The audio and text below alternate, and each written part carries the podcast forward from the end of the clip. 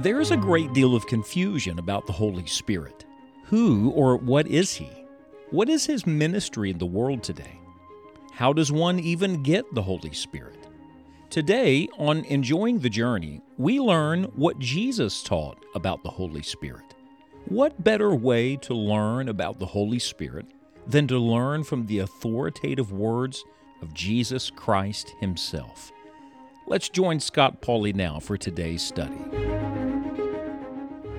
The more I learn about the Holy Spirit, the more I realize I do not know.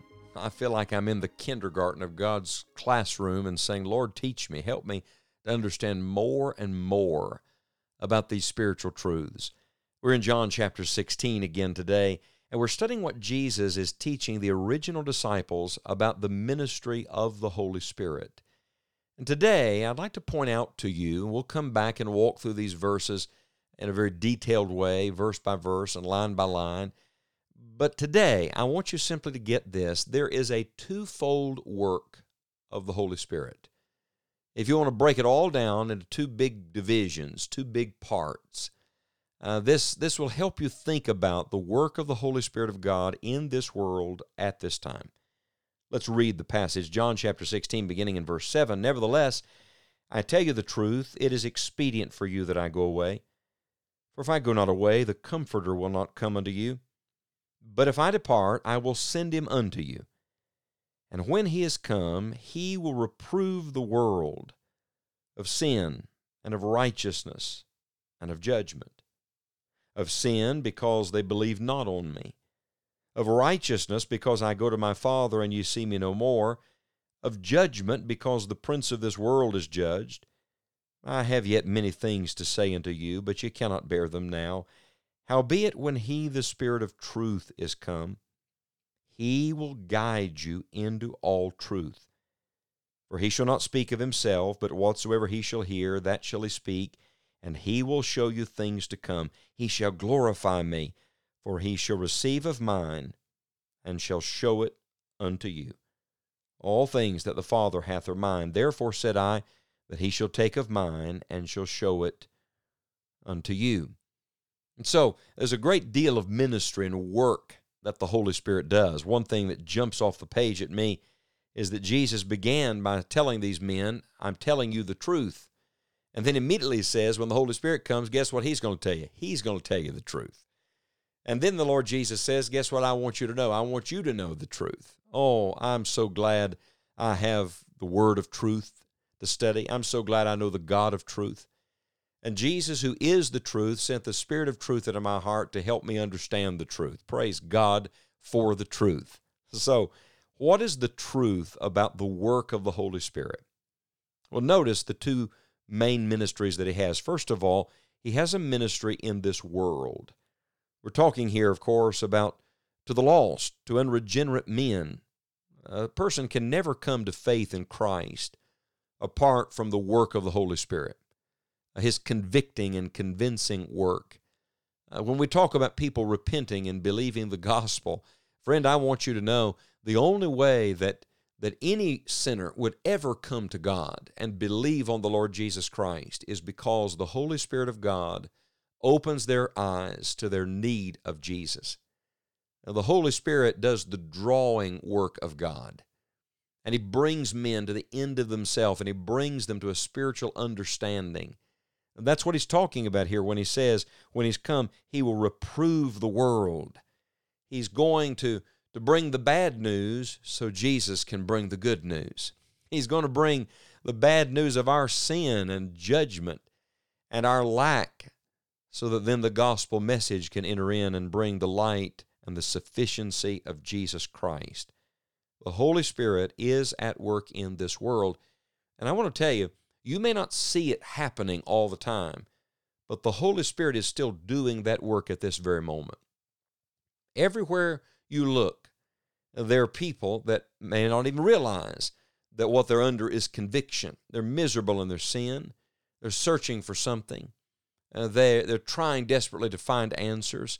May I say to you, this is the work the Holy Spirit begins to do to stir up the nest, uh, to bring people to a place where they're where they're open to the truth, where they're willing to receive the Word of God, the Holy Spirit is at work in this world. And I praise God for that. But not only that, please don't miss this. The Holy Spirit is also working in the disciples. Immediately after explaining to these men that the Holy Spirit is going to reprove the world of sin, righteousness, and judgment, he then turns right around says, And when he comes, he's going to guide you into all truth, and he's going to show you things to come. That's very interesting, isn't it? He works in the world and he works in the church. Think of it this way the comforter, that's what he is to those who know him. The comforter is also the convictor and the convincer. So, on one hand, he's, he's dealing with men about their sin. On one hand, he's, he's seeking to draw unregenerate men to faith in Christ and opening the truth of the gospel to people. And then, once those people come to faith in Christ, uh, once we have placed our faith in the Lord Jesus, now the Holy Spirit lives in us and He brings God's comfort to us and He works in us to make us more and more of the people that Jesus Christ saved us to become.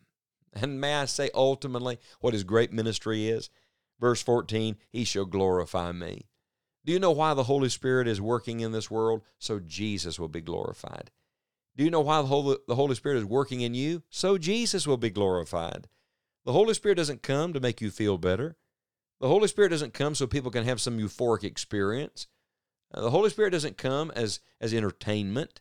The Holy Spirit comes for one great purpose, ultimately, that Christ would be glorified. And how is that done? By lost men coming to realize their need of a Savior and trusting Him, and saved men yielding to the work and the sanctifying ministry of the Holy Spirit of God in their hearts. Let me make an application today. I really believe this. The more we allow the Holy Spirit to do His, His great work and His thorough work in us as believers, the more we will see His work unhindered in this world. All the time, I hear people say, I don't know why we're not seeing more people saved, and I don't know why more lost people aren't trusting Christ.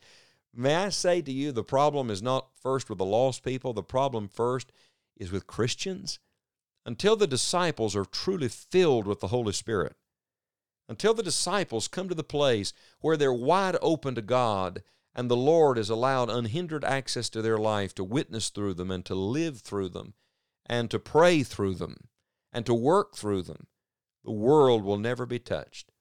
But the moment, the moment these men get consumed, filled with the Holy Spirit of God, suddenly the world gets turned upside down. Now let's stop wishing for the Holy Spirit to do more in lost men, and let's begin today to say, Holy Spirit, do your thorough work in me.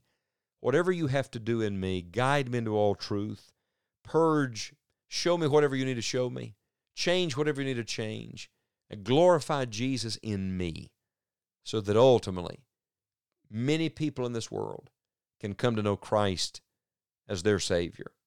You remember I said to you earlier in our study that in the Old Testament, very frequently the Holy Spirit would come upon people.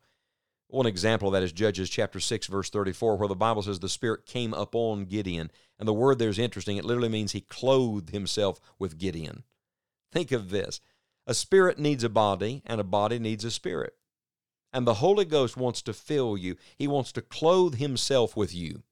When Jesus came, the miracle of incarnation, the Spirit filled Son of God, here as the Lord's witness.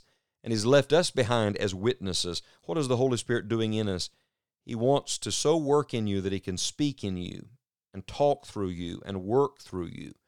And I wonder today will you let the Holy Spirit take complete control of every area of your life so that Jesus can be glorified in this world?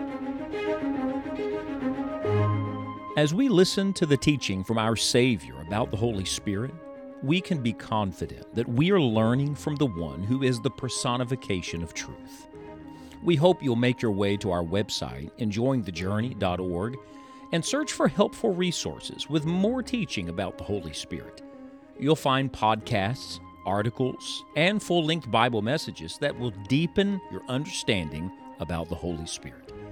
Also, on our website, you can click on the events link and follow Scott's preaching schedule. If he is preaching in your area, he would love the opportunity to meet you. Once again, thank you for joining us today.